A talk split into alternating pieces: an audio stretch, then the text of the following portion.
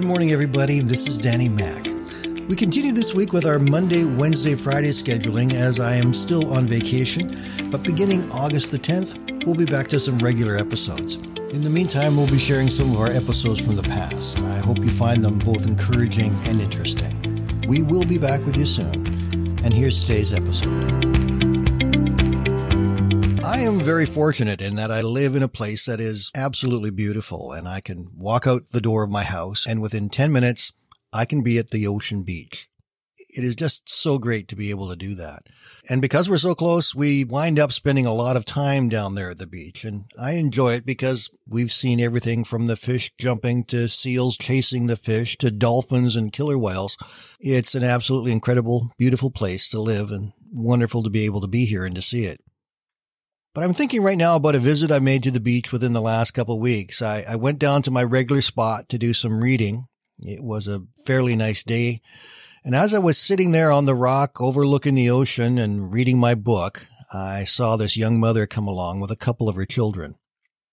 I would guess that her kids were something like 4 and 6 years old. What caught my attention, actually, was the absolute unrestrained excitement that these two children had. They weren't just walking along the beach. They were on a treasure hunt. They were discovering things that to them were absolutely amazing. They were collecting colored rocks and pieces of shells and pieces of colorful beach glass, and they were just having a blast, as every discovery they made was like finding buried treasure to them. They would squeal with delight. They would pick it up, and they would go running back to show their mother what they had found. At first, I tried to keep reading, but I soon had to stop and just watch what these kids were doing. I smiled and absolutely enjoyed watching these kids on their process of discovery.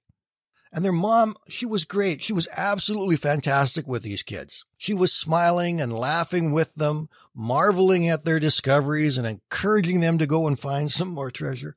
She had with her 2 small plastic bags, and she collected everything they found and placed them into these bags for these kids to take with them and to look at again later on. Who knows, maybe they had a greater collection at home of things that they were looking at and were enjoying.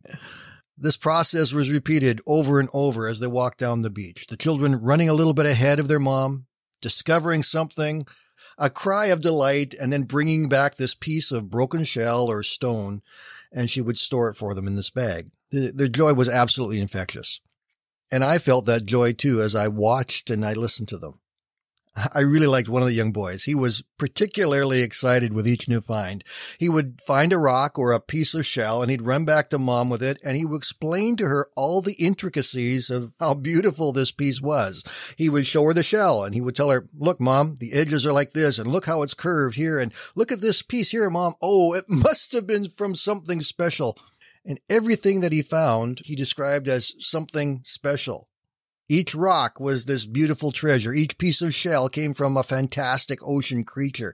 To him, everything he found told a story, and he was so excited and wanted to tell his mother all about it.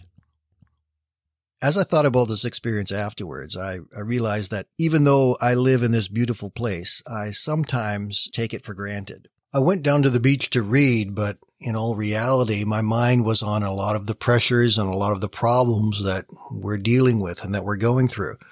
There were a lot of those small things that the children were excited about that I wasn't particularly excited about at first. And I began to realize that when I take God's creation for granted and I don't see how wonderful it is, that something happens. That there is a door that I open up within myself that lets all of the other things that are not so wonderful and beautiful and exciting in this world, I let those things come and start to take prominence in my mind. I worry about all kinds of things. And then those worries and those burdens, they not only are in my mind, they actually start to, sort of invade my soul. And I begin to feel overwhelmed. Isaiah chapter 42 and verse 5 describes the Lord God this way, the creator of the heavens, who stretches them out, who spreads out the earth with all that springs from it, who gives breath to all its people and life to those who walk on it. God's creation is all around us, whether it's what we discover in nature, or maybe we need a child to come along and to show us that marvelous beauty that we were too distracted or too busy to see. Right now I think we all need to take time to stop and notice the beautiful things around us. Notice what God has given us, what our Creator has done for us. Fill ourselves up with the joy and the beauty of where we live and what God has given to you right where you are, knowing that God has blessed us with the beauty of His creation, which can help to bring us peace and encouragement as we face the struggles and trials we do every day. Have a great day, my friends. We'll talk to you again tomorrow.